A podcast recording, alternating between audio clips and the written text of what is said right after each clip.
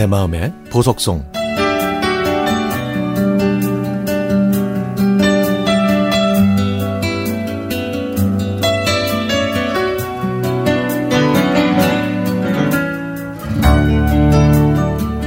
제가 초등학교 5학년이었을 때 엄마가 참 나이가 많다고 생각했었는데요. 지금 돌이켜보니까 꽃다운 30대였네요. 다섯 남매를 키우신 엄마는 다른 집 농사일을 돕고 품삯을 받는 일을 하셨습니다.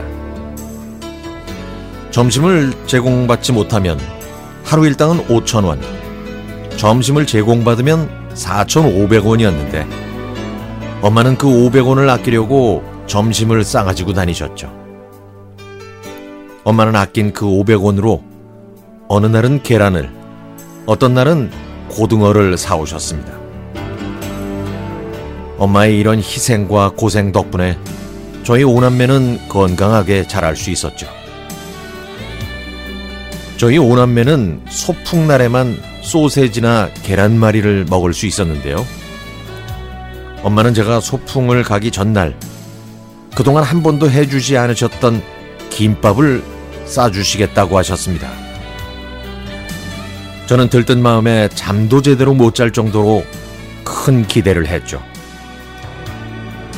다음날 소풍 가서 한껏 부푼 마음을 안고 양은 도시락 뚜껑을 열었지만 저는 재빨리 도시락 뚜껑을 다시 닫았습니다.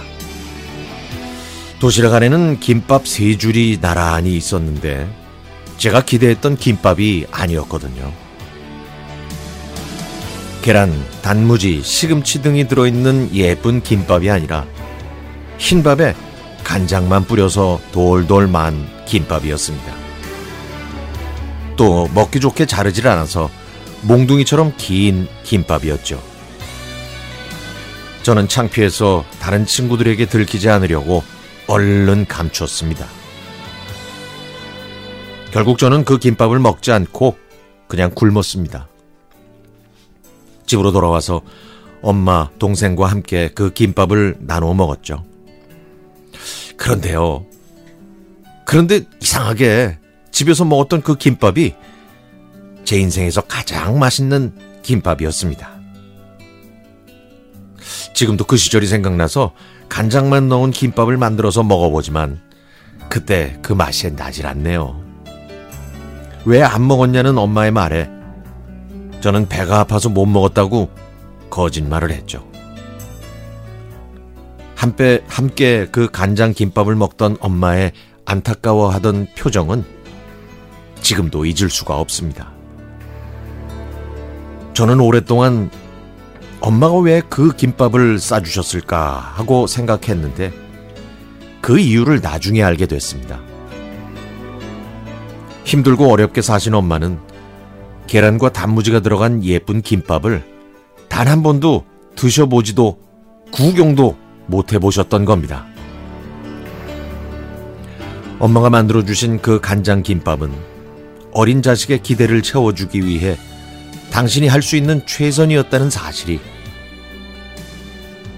아직도 제 마음을 아프게 합니다. 대학에 입학해서 첫 번째 등록금은 아버지가 내주셨고 1학년 2학기 등록금은 엄마가 내주셨습니다. 그렇게 1학년을 마치고 군대에 있는 동안 아버지는 돌아가셨고 그 다음부터 등록금은 제가 해결했죠. 그런데 제가 40살이 되던 해에 엄마께서 한 학기 등록금 대출을 모두 상환하셨다고 하셨습니다. 엄마는 그 한 학기 등록금이 20년 상환 대출이었다고 하셨죠. 저는 얼마 안 되는 돈인데 왜 저한테 말씀 안 하셨냐고 여쭈었더니 엄마는 웃으시면서 그냥 내가 하고 싶었다는 말씀만 하셨습니다. 엄마는 그렇게 하시는 게 자식을 위하고 보호하는 방법이라고 생각하셨나 봅니다. 그런 엄마가 얼마 전에 저희 곁을 떠나셨습니다. 엄마와 함께 했던 삶은 가난했지만 풍요로웠고 엄마가 계셨기에 행복했습니다. 만약에 다음 생이 있다면 제가 엄마의 부모가 되어 세상에서 가장 예쁘고 맛있는 김밥을 꼭 만들어 드리고 싶습니다.